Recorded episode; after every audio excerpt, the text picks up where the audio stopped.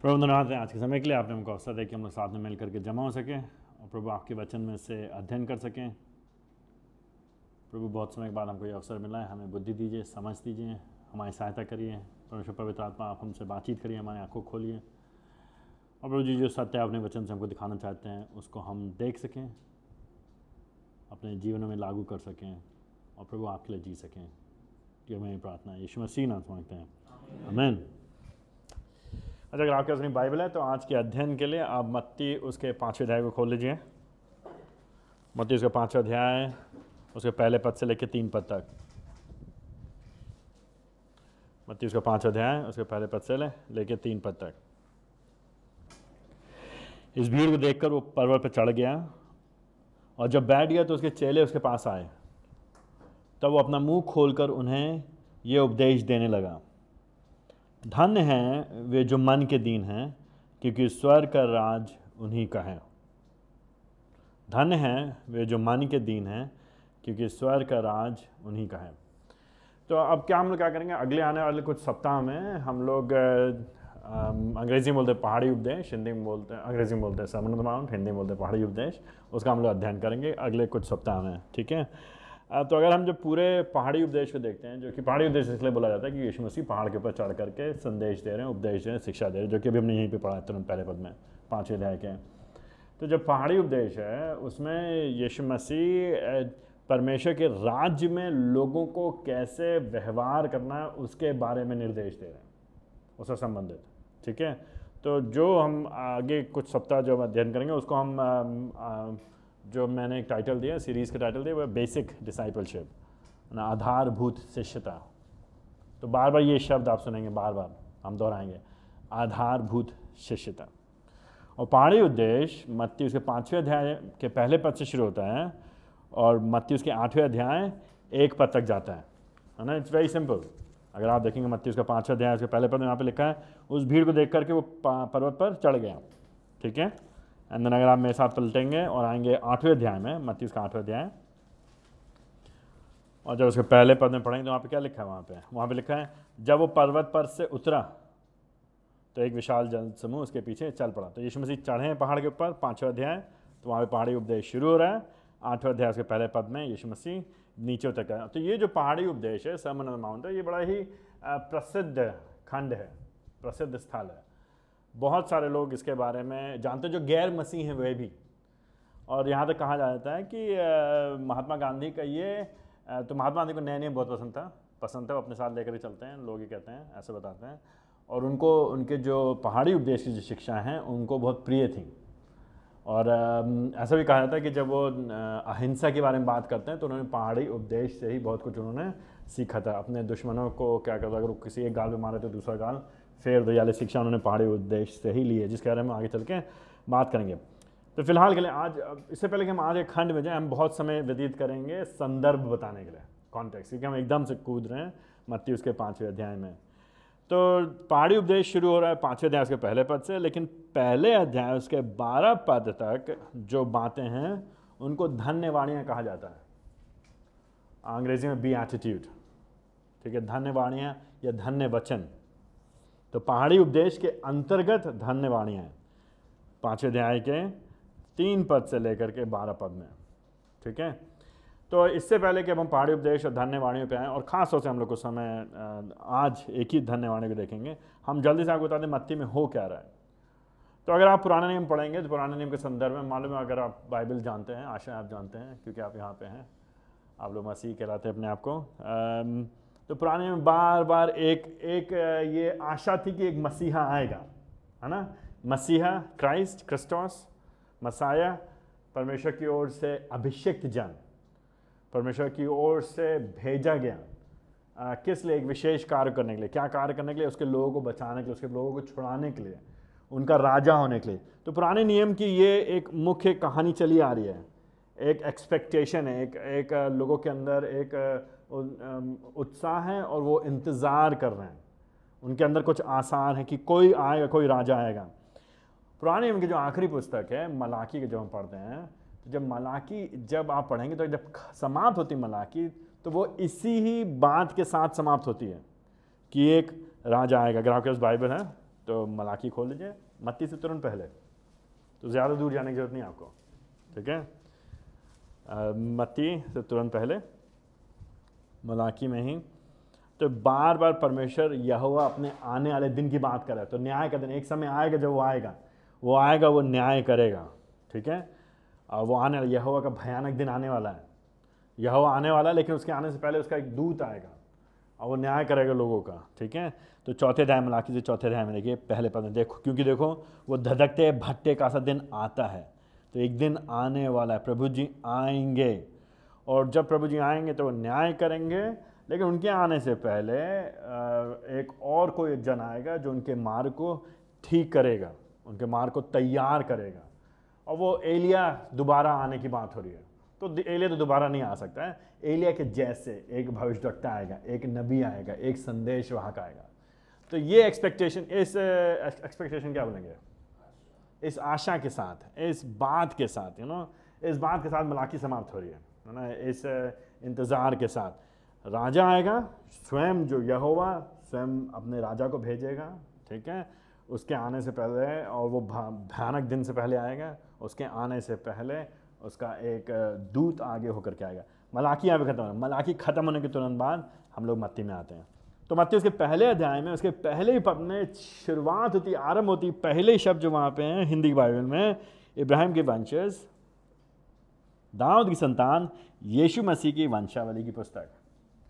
लेकिन जब आप इसको यूनानी भाषा में पढ़ेंगे, जो पहले शब्द हैं, वो हैं बेसिकली उत्पत्ति की पुस्तक की बात करें। वंशज की पुस्तक मतलब उत्पत्ति की पुस्तक। बुक ऑफ़ जेनेसिस बिब्लॉस गिनेसोस तो ये ये दिखा रहा दर्शा रहा है कि जो कहानी शुरुआत हुई थी पहले उत्पत्ति में, आरंभ में परमेश्वर जो शुरू किया था, उसी की बात हो रही। तो जो प्रतिज्ञाएँ पहले परमेश्वर ने पुराने नियम में की थी वो प्रतिज्ञाएँ अब समय हो गया है, पूरा हो गया है, अब आ करके पूरी होंगी। इस जन्म में जो आने और फिर मत्ती क्या करता है? मत्ती पहले अध्याय में जब वंशावली में वर्णन करता है, चौदह चौदह चौदह, तीन अलग अलग पीढ़ियों को बताएगा। चौदह पीढ़ियों को तीन तीन झुंड में चौदह चौदह पीढ़ियों का वर्णन करेगा। और वो बताएगा कि यीशु मसीह बेसिकली राजा दाऊद की संतान है। ठीक है? तो याद हम कहते थे एक एक्सपेक्टेशन लोगों अंदर एक आशा है कि एक राजा आएगा। मलाकी में ख़त्म हो रहा है, स्वयं परमेश्वर यहोवा राजा, वो आने वाला, उसके आने से पहले कोई आएगा। मत्ती शुरुआत हो रही है, वंशावली का वर्णन हो रहा है। तीन चौदह चौदह पीढ़ियाँ करके हो रही हैं। दाऊद की संतान, दाऊद के वंश में यीशु मसीह संसार में आ रहे हैं, ये उनका वर्णन हो रहा है। मत्ती, उसके दूसरे दिन छठे पद है। दाऊद का पुत्र जो परमेश्वर की योजना में होकर के, अनंत काल की योजना में होकर के आया है, वो क्या है? दूसरे दिन छठे पद में है। बेतलहम तो जो यहूदा के प्रदेश में है तो यहूदा के अधिकारियों में से किसी भी छोटा नहीं, क्योंकि तुझ में से एक शासक निकलेगा, जो मेरी प्रजा इज़राइल का क्या होगा? क्या होगा? रखवाला होगा तो क्या होगा ये राजा, एक राजा आने वाला है। कौन है ये राजा? ये कौन है ये शासक? यीशु मसीह। कौन है? ये दाऊद की संतान है। दाऊद की संतान क्यों ज़रूरी? क्योंकि दाऊद के से परमेश्वर ने प्रतिज्ञा बांधी थी, उसका सिंहासन अनंत काल का होगा। वो हमेशा हमेशा के लिए उसका राज कभी हटेगा नहीं। परमेश्वर का राज और उसी के राज गद्दी में, उसी के वंश में यीशु मसीह आते हैं। तो यीशु मसीह आ रहे हैं, संसार में आने वाले हैं, आ गए हैं। अब मत्ती में आ करके वो राजा प्रवेश कर चुका है। फिर उसके तीसरे अध्याय में, आपको याद है मलाकी में बताया था, राजा के आने से पहले, उस बड़े दिन आने से पहले कोई आएगा। अब मत्ती उसके तीसरे अध्याय में मत्ती उसके तीसरे अध्याय के पहले दूसरे में हम देखेंगे यहाँ पे यमुना का वर्णन। ठीक है? एलिया के बारे में बताया था, एलिया आएगा, है ना? एक संदेश वहाँ का आएगा, एक भविष्यवक्ता आएगा। तो आ गया वो कौन है ये? तीसरे अध्याय के पहले पद में, उन दिनों में यहोन्ना बपतिस्मा देने वाला यहूदिया में जंगल में आया और वो ये कि प्रचार करने लगा। क्या करने, कर रहा था प्रचार? दूसरे पद में, मन फिराओ क्योंकि स्वर का राज्य निकट आ गया है। और ये सब जो कर रहा है दूसरे पद में, या शायद नबी की भविष्यवाणी को पूरा कर अगर आपके पास जो बाइबल है, उसमें आप बार बार देखेंगे, पुराने नियम के कई पदों को कोट किया गया है। पुराने नियम के कई पदों तो मतलब जो पुराने नियम की आशा है, जो पुराने नियम की जो प्रतिज्ञा है, वो अब पूरी हो रही है। आने वाले शासक के बारे में, आने वाले राजा के बारे में। तो वो राज्य का प्रचार कर रहा है, और जब वो राज्य प्रचार करता है तो ये लोगों से कहता है, भाई, तुम पश्चाताप करो, मन फिराओ, क्योंकि राज्य क्या है? निकट है। ठीक है? तो इसीलिए दूसरे पद में क्या बोलते हैं? मन फिराओ क्योंकि राज, स्वर्ग का राज निकट है। स्वर्ग का राज निकट है। अगर राज निकट है मतलब राजा भी निकट होगा। ठीक है? तो यही एंटिसिपेशन यही चल रहा है यहाँ पे। फिर उसके बाद यीशु मसीह का तीसरे अध्याय के अंत में यीशु मसीह का बपतिस्मा होता है। चौथे अध्याय में यीशु मसीह की परीक्षा होती है आरंभ में। और फिर उसके चौथे अध्याय से सत्रह पद में, चौथे अध्याय से सत्रह पद में, ये जो राजा आ गया है जिसका वर्णन पुराने नियम में किया गया था, जिसके बारे में लोगों को आशा थी कि वो आएगा, है ना? अब जिसके बारे में एलिया नबी ने आकर के बोल दिया है, अब वो राजा अब अपनी सेवकाई शुरू कर रहा है। और जब अपनी सेवकाई शुरू करता है, ये राजा चौथे अध्याय के सत्रह पद में तो वो क्या कहता है? चैप्टर फोर वर्स सेवनटीन मती उसका चौथा अध्याय सत्रह पद। तो इससे पहले कि हम सर्मन ऑन द माउंट पे जाए, हमको ये सब देखना पड़ेगा, संदर्भ कॉन्टेक्स्ट बहुत ज़रूरी ना। कॉन्टेक्स्ट इज़ द की संदर्भ बहुत ज़रूरी है ना? तो चौथे अध्याय सत्रह में यीशु मसीह क्या कहते हैं? और उस, समय क्या हुआ? यीशु ने प्रचार करना ये कहना आरंभ कर दिया। क्या किया यीशु मसीह ने? मन फिराओ। क्योंकि स्वर का राज्य निकट है। तो पश्चाताप करो। मन फिराओ मतलब पश्चाताप करो। किन चीज़ों पश्चाताप करो? अपने पापों से पश्चाताप करो। ठीक है? तुमने परमेश्वर के आज्ञाओं के अनुसार जीवन नहीं व्यतीत किया है। जिस तरह से धार्मिकता का जीवन व्यतीत करना चाहिए तुमने नहीं किया है। फिरो पलटो। अब तुम क्या करो? और प्रभु के राज में तुम प्रवेश करना चाहते हो, क्योंकि अब राज निकट है, आ गया आ पहुँचा है। यहीं पे रास्ते में, बगल में बिल्कुल निकट है। तुम छू सकते हो उसको अपने हाथों से। इसलिए आप तैयारी करो। लेकिन तैयारी कैसे करोगे उस राज में प्रवेश करने की? जाओगे, मिलोगे कैसे? उस राज्य में प्रवेश करोगे, उस राज्य से मिलोगे कैसे? बिना पश्चाताप के नहीं होगा। तो ये स्वयं राजा, ये संदेश लेकर के आ रहा है। तो आप, हम क्या देख रहे हैं कि अलग अलग तरीके से ये जो भविष्यवाणियों की बात थी जो आशाएँ थी जो फुलफिलमेंट होना था जो परिपूर्णता होनी थी अब वहाँ आकर के हम पूरी तरह से अब यहाँ पे आकर के हम देख रहे पूरी होते हैं। मेरी बात समझ नहीं समझ रहे फिर उसके चौथे थे उसके अठारह पद में। तो जब यीशु मसीह ने प्रचार करना आरंभ किया उसके बाद यीशु मसीह ना सिर्फ़ प्रचार करते हैं अब चौथे अध्याय उसके अट्ठारह पद से लेकर बाईस पद में वो सबसे पहले अपने शिष्यों को बुलाते हैं। अपने शिष्यों को बुलाना आरंभ करते हैं। तो उन्होंने कहा पश्चाताप करो मन फिराओ स्वर्ग राज निकट है, राजा आ गया है, मैं हूँ राजा, मेरे राज्य में आना है, तुमको पश्चाताप करना पड़ेगा और फिर लोगों को बुलाना शुरू करते हैं। ना, ये बहुत ही अद्भुत है, ठीक है? तो जब यहाँ पे देखिए, अट्ठारह पद में तो यीशु मसीह ने क्या किया? गलील के क्षेत्र में गए हैं वो। दो भाई लोगों को देखा। वो लोग जाल डाल रहे थे, वो लोग मछुए थे, मछुआरे थे, ठीक है? जब ये लोग मछली पकड़ने काम कर रहे थे अपना अपना व्यवसाय है इनका, बढ़िया ठीक ठाक है ये लोग।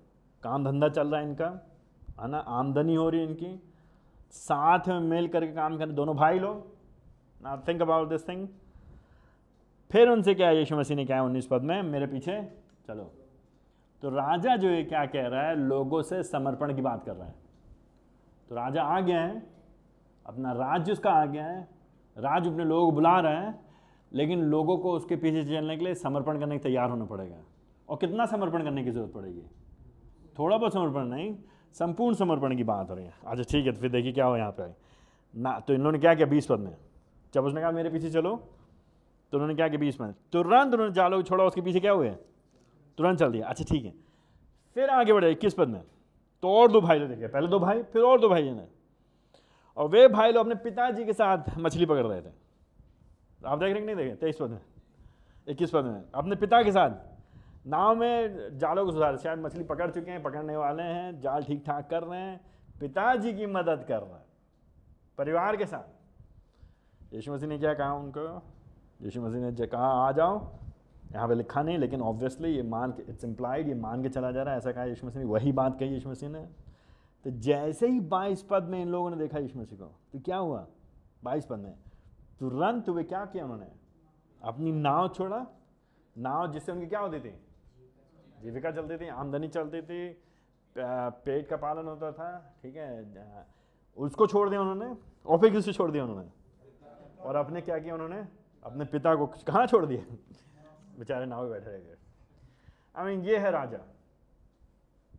तो राजा जो अपने राज की शुरुआत कर, और ये हमको हल्का सा चित्रण देती कि उसके राज में शामिल होने के लिए हमको क्या करना पड़ेगा। I mean hundred percent commitment संपूर्ण, सौ प्रतिशत समर्पण। तो अच्छा तो शिष्य लोग हैं। शिष्य लोगों को सौ प्रतिशत कमिटमेंट करना पड़ेगा, समर्पण करना पड़ेगा। उसके राज अगर उसके राज में हैं वो, उसके पीछे अगर चल रहे हैं तो अगर उसके हैं, वो ऐसा नहीं हो सकता, प्रभु जी, हम आपके शिष्य हैं और आपके राज में हैं, हम शामिल होना चाहते हैं, लेकिन हम बाकी भी करते रहें। नहीं, अगर यीशु के पीछे चलना है तो संपूर्ण समर्पण होना है। फिर उसके बाद क्या हुआ? तेईस पद में यीशु मसीह प्रचार कर रहे हैं संपूर्ण आराधनालयों में, वो राज्य का सुसमाचार प्रचार कर रहे हैं, राज्य के बारे में और जब वो प्रचार कर रहे हैं तो अन्य लोग हैं वहाँ पे और लोग वो क्या कर रहे हैं, वहाँ पे उनकी बीमारी दूर कर रहे हैं और उनकी सब दुर्बलता दूर कर रहे हैं। चौबीस पद में उनके, उनका नाम फैल गया है और दुष्ट आत्माएँ दूर हो रही मेरी वाले ठीक हो रही लकी वाले ठीक हो रहे हैं। सबको ठीक कर रहे हैं यशु मसीह। तो तेईस पद से लेकर चौबीस पद में आप फिर से देखिए यहाँ पे क्या होता है। तो यीशु मसीह ने लोगों को बुलाया है। जिनको बुलाया वो लोग छोड़ छाड़ के सब कुछ उसके पीछे चले आए। फिर उसके बाद यीशु मसीह भीड़ के पास जाए, उनको बता रहे हैं अपने राज्य के बारे में, सुसमाचार दें, शुभ संदेश दें अपने राज्य के बारे में, क्योंकि राज्य अच्छा राज्य है, परमेश्वर का राज्य है तो उससे जुड़ा हुआ संदेश अच्छा ही होगा, भला ही होगा, उसके बारे में बता रहे हैं। उसके बारे में बता रहे हैं, साथ ही साथ वो ये सारे आश्चर्य कर्म भी कर रहे हैं। ध्यान दीजिएगा, यीशु मसीह ने जब शिष्यों को बुलाया तो उनको कोई आश्चर्य कर्म करने की ज़रूरत नहीं पड़ी। ध्यान दीजिएगा, ठीक है? भीड़ के सामने जब जा रहे हैं यीशु मसीह तो उनके सामने यीशु मसीह आश्चर्यक्रम कर रहे हैं। ठीक है? क्यों ऐसा ऐसा क्यों है? आई थिंक इट्स वेरी ये बहुत ही महत्वपूर्ण बात है सिग्निफिकेंट बहुत ज़रूरी बात है। यीशु मसीह लोगों के सामने दर्शा रहे दिखा रहे कि वो मसीहा हैं, वो राजा हैं, वो सार्वभौमिक हैं, वो बीमारियों के ऊपर भी नियंत्रण रखते हैं। लोगों के ऊपर तो नियंत्रण रखते रखते हैं, बीमारियों के ऊपर भी नियंत्रण रखते हैं, वो दुष्टात्माओं के ऊपर भी नियंत्रण रखते हैं। ठीक है? और ये बात उनके मसीहाई, मसीहा होने के बाद को पुख्ता करता है।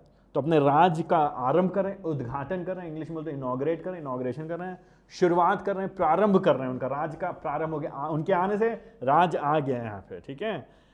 लेकिन साथ ही साथ उस बात को दर्शाने के लिए वास्तव में उनका राज आ गया है, क्योंकि जब मसीहा आएगा, पुराने नियम की भविष्यवाणी जब मसीहा आएगा तो संपूर्ण बीमारियाँ जाती रहेंगी, क्योंकि जब मसीहा का राज्य पूर्णता, संपूर्णता कंप्लीटली फुली फाइनली अंततः जब आ जाएगा, स्थापित हो जाएगा तो सब बीमारी, सब दिक्कतें, सब परेशानी, सब कुछ दूर हो जाएँगी। एक दिन एक दिन। तो लेकिन वो अभी है नहीं, लेकिन शुरुआत हो गया काम। तो याद रखिएगा, एक एक नए नियम में सिद्धांत जब हम लोग पढ़ते हैं ऑलरेडी बट नॉट येट हो चुका किंतु अभी नहीं। ऑलरेडी बट नॉट येट तो परमेश्वर का राज आ गया है। यीशु मसीह ने राज्य का उद्घाटन कर दिया है। शुरुआत हो गया है, लेकिन अभी नहीं। अभी हो रहा है। हो चुका है, लेकिन अभी नहीं। कि जब हो जाएगा तो ये सब जिनकी बारे में थोड़ा थोड़ा दिखाया है, हमको हल्का सा जो ट्रेलर दिख रहा है यहाँ पे, चंगाई का बीमारी का दूर होने का दुष्टात्माओं को हर, परेशानियाँ हट जाने का, वो सब जाती रहेंगी, ख़त्म हो जाएँगी। अच्छा ठीक है तो पच्चीस पद के अंत में तो ये लोग जो भीड़ है, वो भी यीशु मसीह के पीछे चल दी अब आज हम लोग आ रहे हैं अपने खंड में। अब हम पहुँचे अपने खंड में पाँचवें अध्याय में। पाँचवें अध्याय के पहले पद से तीन पद में जिसको हम देखेंगे आज। जब यहाँ पे यीशु मसीह ने भीड़ को देखा पाँच अध्याय के पहले पद में, ध्यान से देखिए। पाँच अध्याय के पहले यहाँ पे सरमन ऑन द माउंट शुरू हो गया, पहाड़ी उपदेश शुरू हो गया। क्योंकि यीशु मसीह ने भीड़ को देखा, वो पहाड़ के ऊपर, पर्वत के ऊपर चढ़ गया। तो अक्सर लोग जब सोचते हैं यीशु मसीह ने भीड़ को देखा, पर्वत के ऊपर चढ़ गया, क्यों चढ़ गया यीशु मसीह पर्वत के ऊपर? ताकि लोगों को सुनाई दे सके। लेकिन यीशु मसीह भीड़ के ऊपर चढ़ गए और फिर उन्होंने पाँचवें अध्याय के पहले पद लिखा है और फिर उनके चेले उनके पास आ गए, उसके पास आ गए। तो दूसरे शब्द में यीशु मसीह यद्यपि भीड़ है अभी भी, लेकिन मुख्यतः चेलों से बात करना मांग रहे हैं। तो भीड़ सुनेगी ज़रूर, ऐसा नहीं कि वो नहीं सुनेंगे, उनको पता चलेगा यीशु मसीह क्या कह रहे हैं, वो शिक्षा सुनेंगे उस वो भी सुनेंगे, लेकिन मुख्य मुख्य ध्यान यीशु मसीह का भीड़ के ऊपर ना हो करके उसके चेलों के ऊपर है। तो पेड़ को, भीड़ को देखकर यीशु मसीह पर्वत पे चढ़ गया और बैठ गया। और जब ये इन, इस पद को पढ़ने पाँच अध्याय इसके पहले पद को तो ये हमको स्मरण दिलाता है पुराने नियम की कुछ और घटनाओं को। तो जो यहूदी पृष्ठभूमि के लोग हैं, जब वो लोग पढ़ेंगे, सुनेंगे इन बातों को तो उनको याद आएगा पुराने नियम की बातों को। तो पुराने नियम में अगर आपको याद है तो ये पुराने नियम में मूसा ने जब इसराइलियों को मिस्र देश की गुलामी से बाहर निकाला, फिर उसके बाद परमेश्वर ने उसको सीने पर्वत के ऊपर बुलाया। परमेश्वर ने उसको सीने पर्वत के ऊपर बुलाया दस आज्ञाएँ देने के लिए। तो वो क्या क्या? मूसा क्या क्या? पहाड़ के ऊपर चढ़ गया, परमेश्वर उसने मुलाकात की, भेंट किया। दस आज्ञाओं को लेकर के, नीचे आकर के उसने अपने लोगों को दिया। तो उस तरह के चित्रण पे यहाँ पे काम हो रहा है। तो एक माने में यीशु मसीह मूसा की नाई है, बल्कि मूसा से बढ़ करके क्यों? क्योंकि वो पहाड़ के ऊपर जा रहे हैं और वो परमेश्वर की व्यवस्था या व्यवस्था से बढ़ करके नई व्यवस्था को, नए वचन को लेकर के आ रहे हैं। लेकिन वो स्वयं दे रहे हैं। वो खुद देने वाले हैं। मूसा को परमेश्वर दे रहा है, परमेश्वर के वचन है। मूसा परमेश्वर के वचन को लोगों को दे रहा है। लेकिन यहाँ पे यीशु मसीह स्वयं अपने वचनों को लोगों को दे रहे हैं। तो यीशु मसीह पर्वत पे चढ़ गए और वो बैठ गए। बैठना यहाँ पे दिखाता है उनके अधिकार को। एक शिक्षक उस समय यहूदी पृष्ठभूमि में अक्सर बैठ करके शिक्षा देता था और साथ ही साथ उसके जब चेले उसके पास आए तो उनको मुँह खोल करके ये भी बोलने का इडियम मुहावरा है, बोलने का तरीका है कि मुँह खोल करके अपने शब्द आवाज़ में, अपने स्वयं की आवाज़ में, ऊँची आवाज़ में, स्पष्टता के साथ, अधिकार के साथ उनको संदेश देने लगे, उनको सिखाने लगे। तो यहाँ पे एक बात और हम देखते हैं ना सिर्फ़ यीशु मसीह मूसा के समान है, लेकिन उससे बढ़ करके ये नया जो, ये जो हमारा राजा है, जिसका हम इंतज़ार करते हैं, अभी अपने राज्य के बारे में लोगों को संदेश देगा। अपने राज्य से संबंधित लोगों को निर्देश देगा। अब वो बताएगा कि मेरे राज्य में जो लोग हैं, जो मेरी प्रजा है, उनको किन किस तरीके से जीना है? उनको किंगडम प्रिंसिपल्स राज के सिद्धांतों के बारे में उनको शिक्षा देगा। तो पहाड़ी उपदेश यही है। पहाड़ी उपदेश, राज्य के सिद्ध में कैसे जीना है, उनसे संबंधित सिद्धांतों की शिक्षा। इसीलिए हमने आरंभ में आपसे कहा था ये जो है आधारभूत शिष्यता के सिद्धांत हैं शिक्षा है। ठीक है? तो यहाँ पे ये तो ये, ये राजा है जो अपने राज्य जो नया राज्य स्थापित कर रहा है उसके बारे में अपने लोगों को अपनी प्रजा को बता रहा है। इससे पहले कि वो अपने प्रजा को लोग अपने लोगों को निर्देश दे उनको बताएँ कि उनको कैसे जीना है तीन पद से लेकर के बारह पद में वो धन्यवाणियाँ बोलता है। और आज हम लोग इन धन्यवाणियों पे, पहले धन्यवाणी पे ध्यान देंगे। ध्यान दीजिएगा आप, यीशु मसीह ने अपने लोगों के ऊपर और भीड़ के ऊपर दया दिखाई है, तरस किया है। कैसे? नंबर एक, शिष्यों को बुलाने के द्वारा, चुनने के द्वारा। उसकी दया, उसकी करुणा, उसका अनुग्रह का सबसे बड़ा प्रमाण है कि वो अपने लोगों को, अपने शिष्यों को चुनता है तो उसने याद है अपने शिष्यों को बुलाया था, उनको चुना था। उनके ऊपर दया दिखाई थी।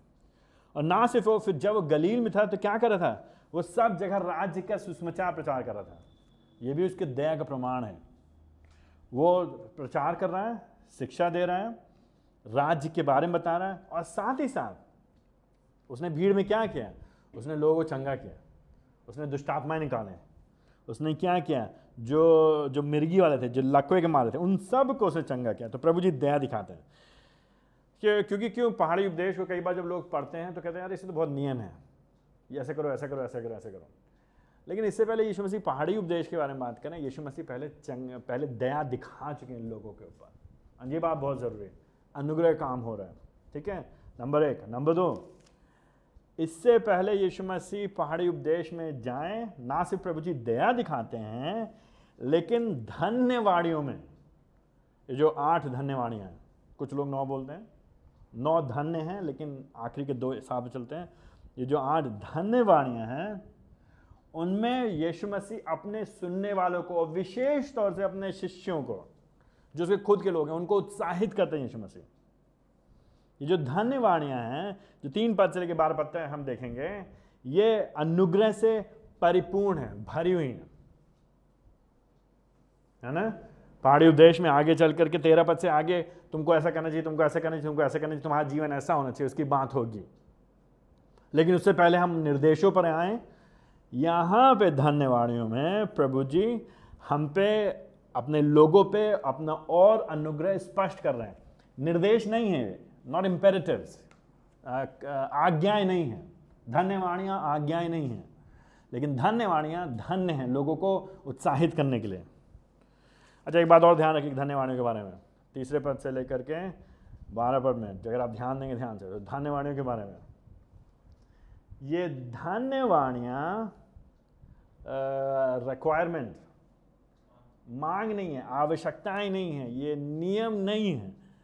ये ऐसा नहीं है कोटा पूर्ति करने की चीज़ नहीं, जिनके आधार पर हम परमेश्वर के राज में प्रवेश करते हैं।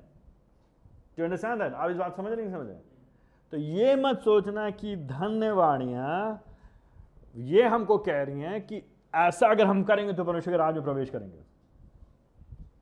बल्कि परमेश्वर किससे बात करें? यीशु मसीह यहाँ पे किससे बात करें? मुख्यतः। अपने चेलों से बात करें। तो इसके ये लोग, इसे खुद के लोग हैं। इसके लोग जो, जिनको वो बुला चुका है अपने पीछे ऑलरेडी जिनको वो शिक्षा दे चुका उनसे क्या पश्चाताप करो, परमेश्वर के राज निकट हैं। इसलिए वो लोग उसके पीछे चल रहे हैं।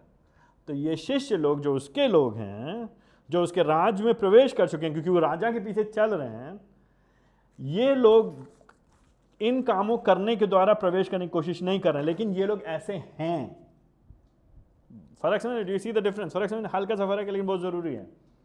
ये लोग हैं ऐसे, इस तरह का इनका व्यवहार है, इस तरह का इनका अस्तित्व है, इसीलिए इनको धन्यवाणियाँ दी जा रही हैं। याद हम बार बात करते हैं ना उसके बारे में।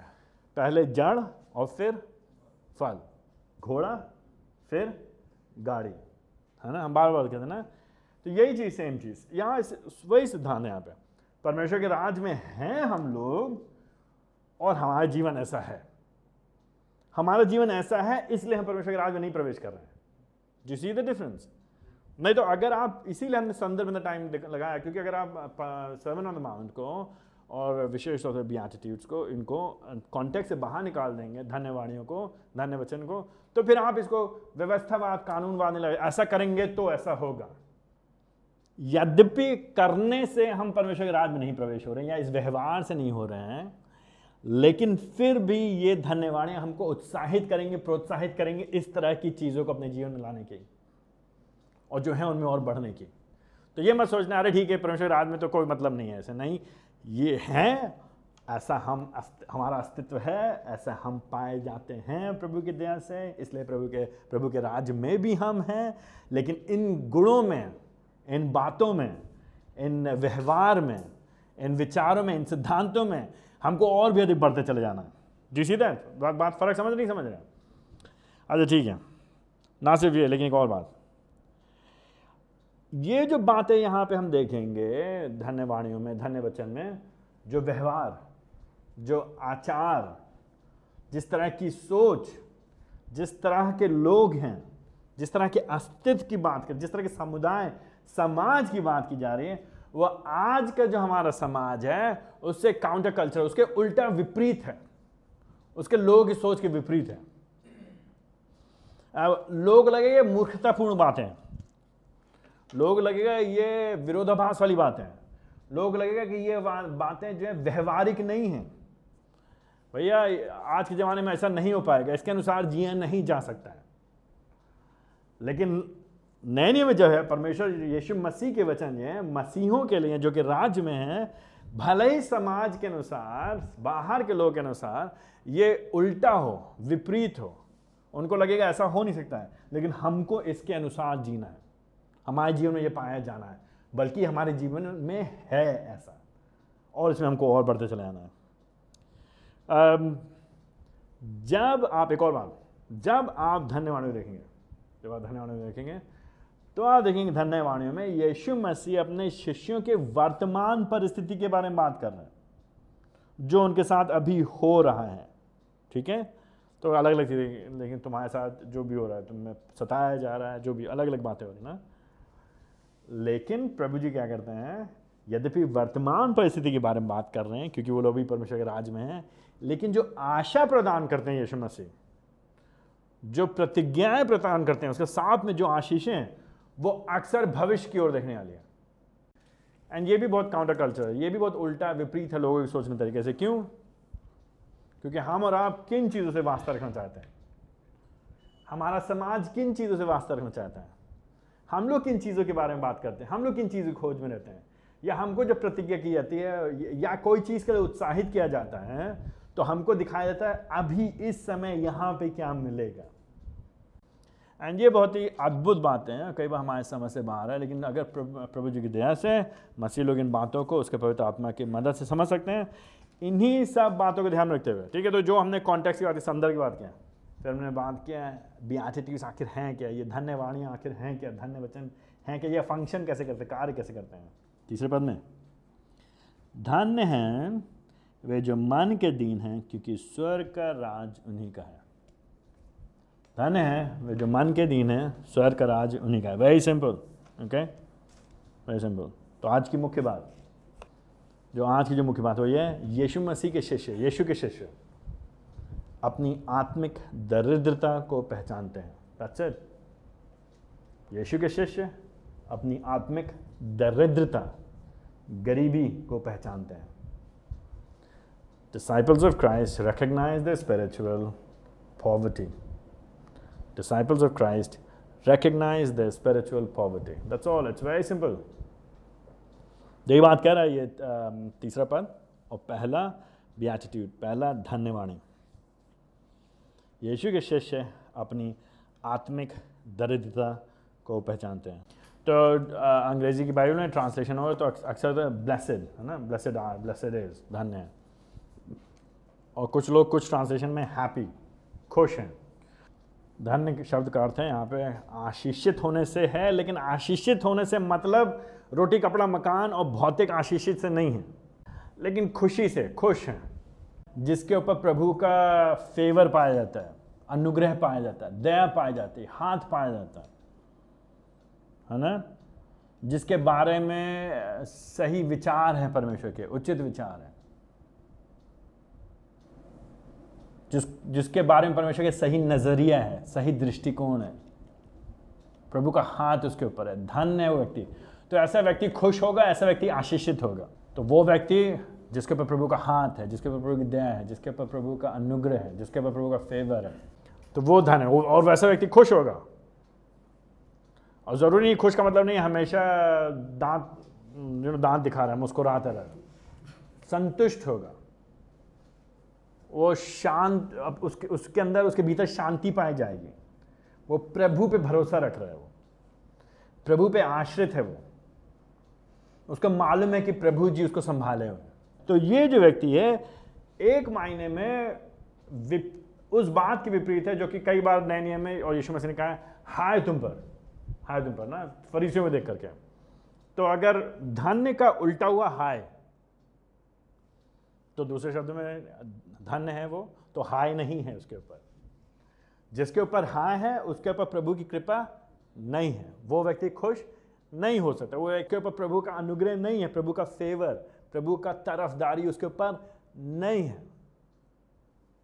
दूसरी तरफ़ ब्लेसड हैप्पी फॉर्चुनेट खुश, आशीषित, धन्य व्यक्ति कौन है? जिसके ऊपर प्रभु का हाथ है। तो ना, जब जब बाइबल में, जब धन्य शब्द की बात कहते हैं धन्य है करके इस्तेमाल कहते हैं तो कई बार प्रभु के लिए इस्तेमाल कहते हैं और कई बार लोगों के इस्तेमाल किया था हे मेरे मन तो यहोवा को धन्य कहे, है ना? हम परमेश्वर को धन्य कहते हैं, यहोवा धन्य है।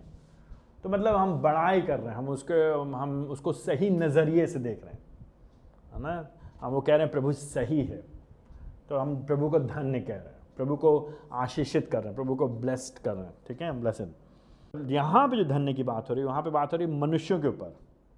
मनुष्य लोग धन्य और जब तो मनुष्य लोग के भी धन्य नए नियम में, बाइबल में अलग अलग जगह पे धन धन्य है वो जिसके क्षमा हुए अपराध है ना? तो धन्य करके तो चाहे कोई लोग हमको कह रहे धन्य या प्रभु जी हमको कह रहे धन्य। तो यहाँ पे बात हो रही है स्वयं यीशु मसीह जो कि स्वयं राजा है।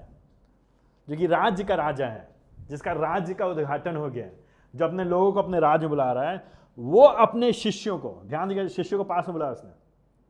उसके उसके शिष्य पास में आ गए, वे पास में आते, फिर जब वो लोग पास में आ गए, फिर उनसे कह रहा है, धन्य हो तुम लोग। और यहाँ पे बात हो रही है उनकी वर्तमान की परिस्थिति के बारे में। अभी इस समय तुम धन्य हालत में हो। वर्तमान में, इस समय।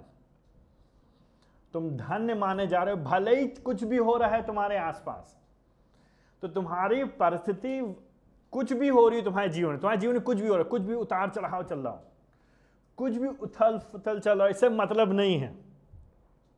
लेकिन फिर भी तुम धन्य हो। प्रभु का फेवर तुम्हारे पर है। तुम धन्य हो, क्यों? क्योंकि तुम मन के दीन हो। तो जो मन का दिन है, ये हल्का सा हमको कंफ्यूज कर देता है ये जो ट्रांसलेशन है। तो जिसका जो और उचित और उत्तम और बेटर ट्रांसलेशन हो सकता है, वो ये होता है कि तुम जो आत्मा में गरीब हो तो जो वर्ड मन है वहाँ पे, वो आत्मा है। ठीक है? और जो दीन है, वो गरीब की बात कर रहा है। इसीलिए मैंने आपने कहा था शुरुआत में, जो मुख्य बात थी, यीशु के शिष्य अपने आत्मिक दरिद्रता को पहचानते हैं। आत्मिक गरीबी को पहचानते हैं। तो दूसरे शब्द में यीशु मसीह यहाँ पे क्या कह रहे अपने शिष्यों से? यीशु मसीह कह रहे हैं कि तुम धन्य हो, तुम बढ़िया हालत में हो, तुम ठीक ठाक हो, तुम अच्छे हो। क्यों अच्छे हो तुम? तुम इसलिए अच्छे हो क्योंकि तुम आत्मिक तौर से गरीब हो, तुम अपने मन की दीनता को पहचानते हो। तुम मन में दीन हो, मन भीतर, अंदर, आत्मिक तौर से, अंदरूनी तौर से। तुम अंदरूनी तौर से तुम दीन हो, तुम छोटे हो, तुम गरीब हो, तुम दरिद्र हो। तो यहाँ पे कार्यों की बात नहीं हो रही है। खाली दिखावे की बात नहीं हो रही है। अरे हम छोटे हैं, अरे बाबू जी हम बहुत छोटे हैं बहुत छोटे हैं बहुत गरीब हैं। यहाँ पे पैसे की गरीबी की बात नहीं, यहाँ पे आर्थिक गरीबी की बात नहीं हो रही है।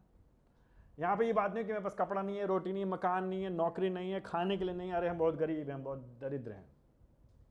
यहाँ पे यीशु मसीह उनकी बात नहीं करें। यीशु मसीह ये नहीं करेंगे, जो लोग गरीब लोग हैं, जो गरीबी रेखा के नीचे हैं बिलो पॉवर्टी लाइन उनकी बात नहीं कर रहे यीशु मसीह। है ना? ना ही यीशु मसीह बात कर रहे हैं, जो खाली ऊपर से कार्यों में बड़े ही छोटे बनने का प्रयास करते हैं। उनकी बात नहीं यीशु मसीह कर रहे हैं। यीशु मसीह कह रहे हैं धन्य वो जो मन के दीन है, अंदर से, भीतर से, आत्मिक तौर से छोटे हैं, गरीब हैं, कंगाल हैं, दरिद्र हैं। क्या कहने का मतलब? क्या है? क्यों कह रहे हैं यीशु मसीह कौन है वो गरीब लोग? कौन है वो लोग? जो अंग्रेज़ी के बारे में poor in spirit poor in spirit उनकी वर्तमान की परिस्थिति अभी इस समय, वो पुअर इन स्पिरिट है। इस समय वो आत्मिक तौर से गरीब है। तो कहने का क्या मतलब हुआ? मतलब वो अपनी असहायता को पहचानते हैं। वो जानते हैं कि हम आत्मिक तौर से असहाय हैं। हम आत्मिक तौर से असक्षम हैं। हम आत्मिक तौर से दिवालियाँ हैं। हमारे अंदर स्वयं में भीतर कुछ भी अच्छा नहीं है। वो अपने टूटेपन को पहचानते हैं। और वो संपूर्णता से पूरी तरह से अपने आत्मिक उत्थान के लिए, बढ़ोतरी के लिए संपूर्णता से पूरी तरह से परमेश्वर पर निर्भर है। इन लोगों के जीवन में भीतर इनके हृदय में थोड़ी सी भी जगह नहीं है स्वयं के ऊपर भरोसा करने के लिए। दुनिया चाहे जितनी भी आत्मनिर्भरता की बात कर ले, संसार और सरकार चाहे जितने भी स्वाभिमान की बात कर ले स्वयं को सक्षम बनाने की बात कर ले। लेकिन जो ये लोग हैं, जो कि धन्य हैं, वो इसलिए धन्य हैं क्योंकि वो जानते हैं, पहचानते हैं, मानते हैं और वास्तव में हैं क्या? आत्मिक तौर से असक्षम, असहाय। वो ये नहीं कहते कि मेरा हक है ये। वो ये नहीं कहते, मैं जो चाहूँ वो करूँगा।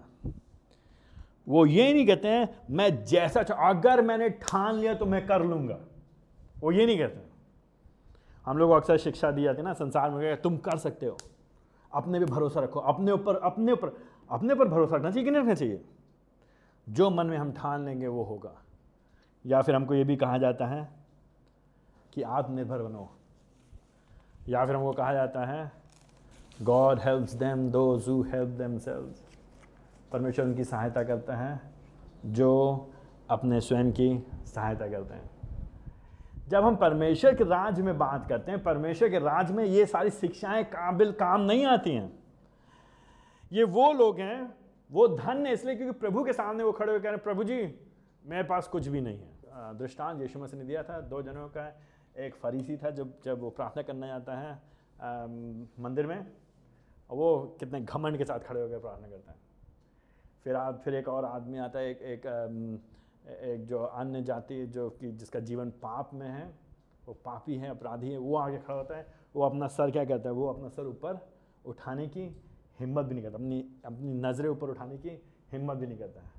और कहते प्रभु जी, मुझ पर दया करिए। बस दच्चे प्रभु जी, मुझे दया करिए। मेरे अंदर कुछ भी नहीं है। मैं यीशु मसीह क्या कर रहे हैं? इससे पहले यीशु मसीह पहाड़ी उपदेश के बारे में बात करें। इससे पहले यीशु मसीह अपने राज्य के सिद्धांतों को बताएँ कि मेरे राज्य में कैसे जीवन जीना चाहिए। जब प्रभु जी धन्य वाणे थे तो सबसे पहली, सबसे आधारभूत, सबसे मुख्य, सबसे सबसे पहली शिक्षा यह है कि तुम प्रभु के राज में हो। अगर तुम प्रभु के राज में हो तो प्रभु के राज्य में होने का पहली निशानी यह है कि तुम्हारे अंदर स्वयं के ऊपर भरोसा नहीं होगा, बल्कि तुम केवल भरोसा करोगे प्रभु जी के ऊपर।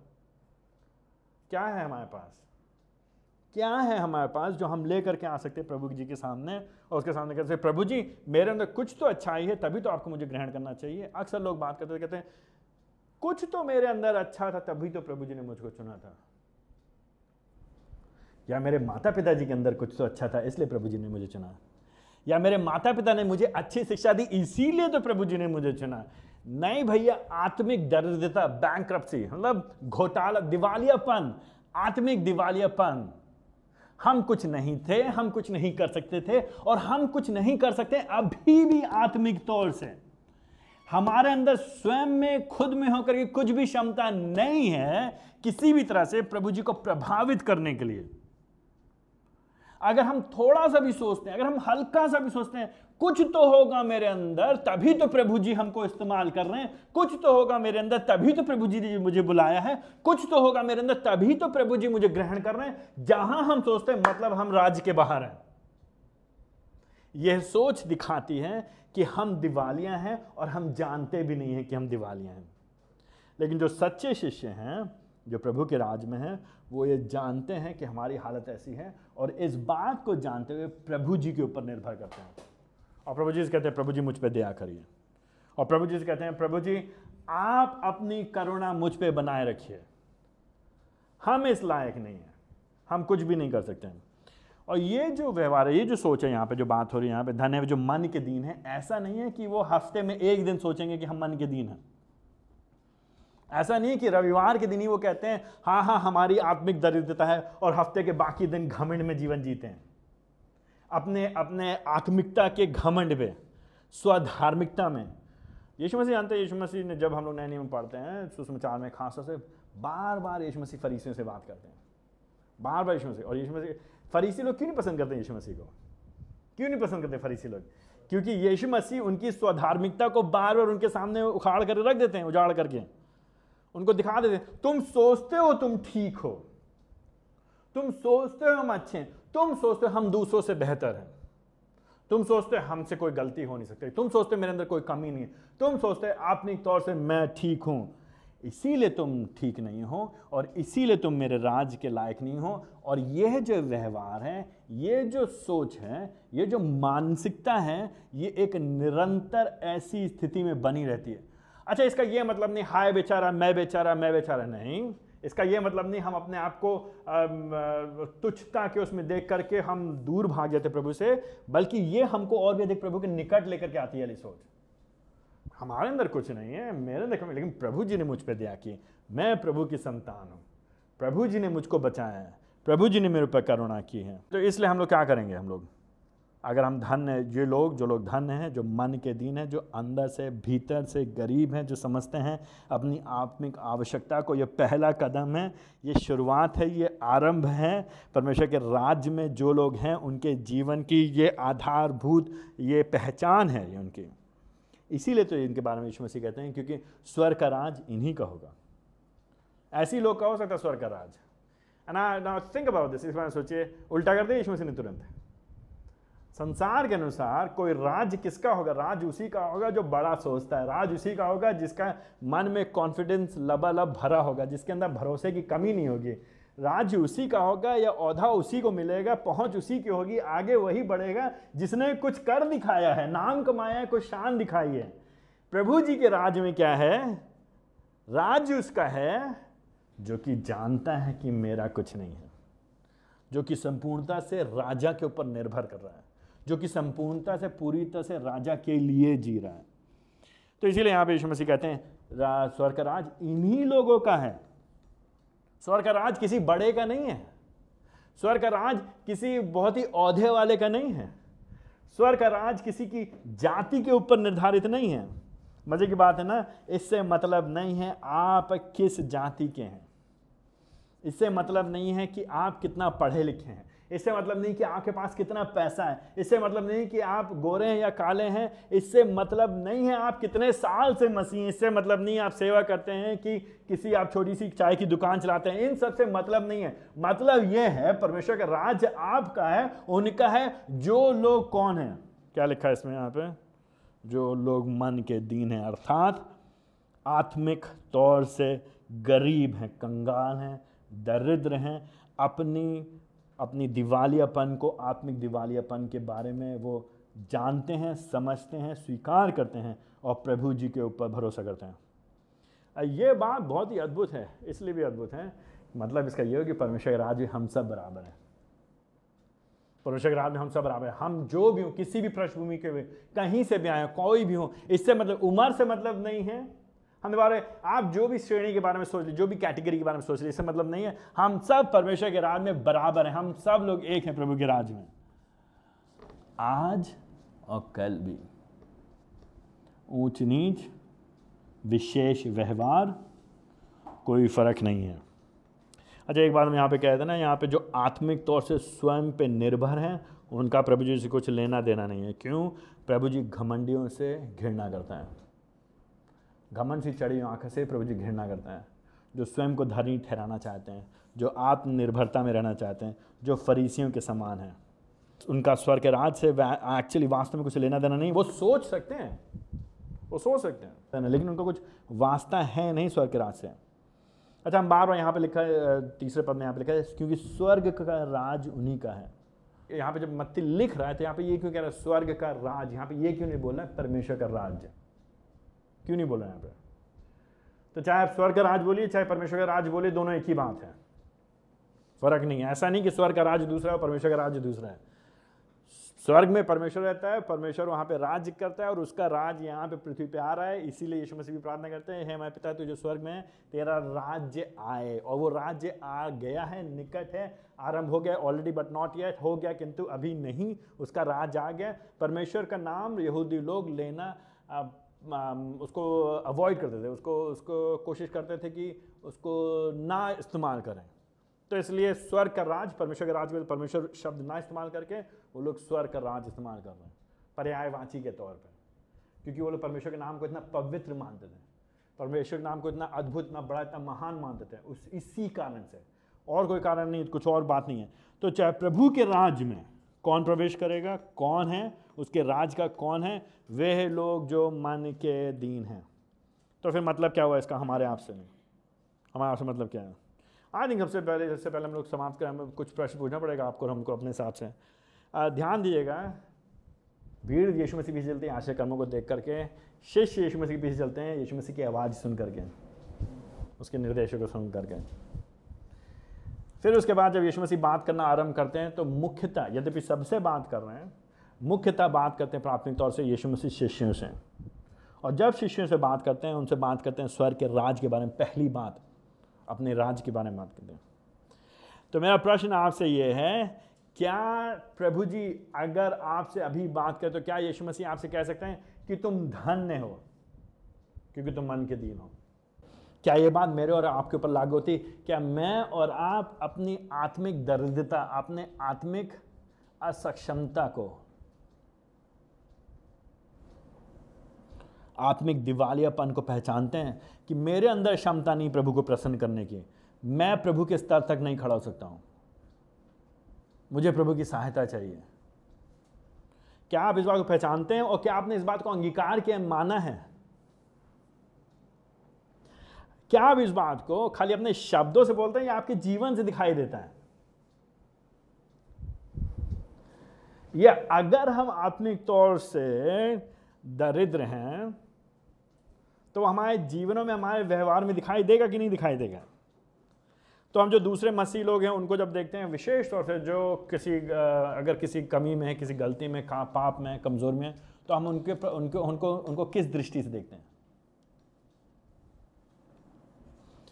हम कई बार आत्मिक दरिद्र की तरह नहीं व्यवहार करते हैं, हम लोग व्यवहार करते हैं आत्मिक करोड़पति के जैसे। हम लोग व्यवहार करते जैसे कि हम ही ठीक हैं, हम ही ने सब कुछ अपने आप को ठीक किया है, हम ही ने सब कुछ अपने आप स्थापित किया अपने आप को पाया है तो हम भूल जाते कि हम पे अनुग्रह हुआ है।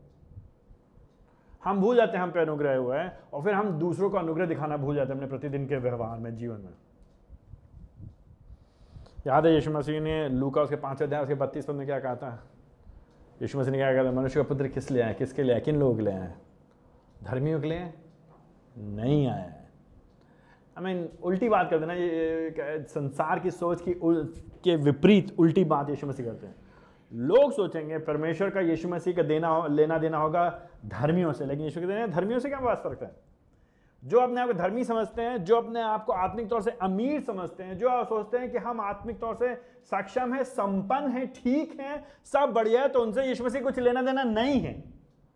लेकिन जो ये बात समझ जाते हैं कि मैं आत्मिक तौर से गरीब हूँ, दरिद्र हूँ, मेरा दिवालियापन निकल गया, मैं, मेरे पास कुछ है नहीं, उन पे प्रभु जी दया करते हैं। उनसे यीशु मसीह का वास्ता है। तो मेरा प्रश्न यह है, क्या आपने प्रभु जी के सामने अपने सरों को झुका करके, अपने अपने अपने हृदय को प्रभु के सामने खोल करके इस तरह से रखा है? क्या आप जानते हैं कि यीशु मसीह इसीलिए आए हमारे लिए ना? क्यों आए यीशु मसीह लगभग 2000 साल पहले? क्या करने के लिए यीशु मसीह? अगर हम और आप आत्मिक तौर से दरिद्र नहीं होते तो क्यों आते यीशु मसीह संसार में? यीशु मसीह आए आपके लिए, मेरे लिए, इसीलिए तो आया यीशु मसीह। यीशु मसीह आए हम और आप गरीबों के लिए। क्रूज पे चढ़ गए, मारे गए, गाड़े गए, तीसरे दिन जी उठे, ताकि जो कोई उन पर विश्वास करें, वो नाश ना हो, परंतु आनंद जीवन पाए। क्या आप यीशु मसीह पे भरोसा कर रहे हैं? क्या आप अपना जीवन उसके लिए जी रहे हैं। आइए हम लोग प्रार्थना करें।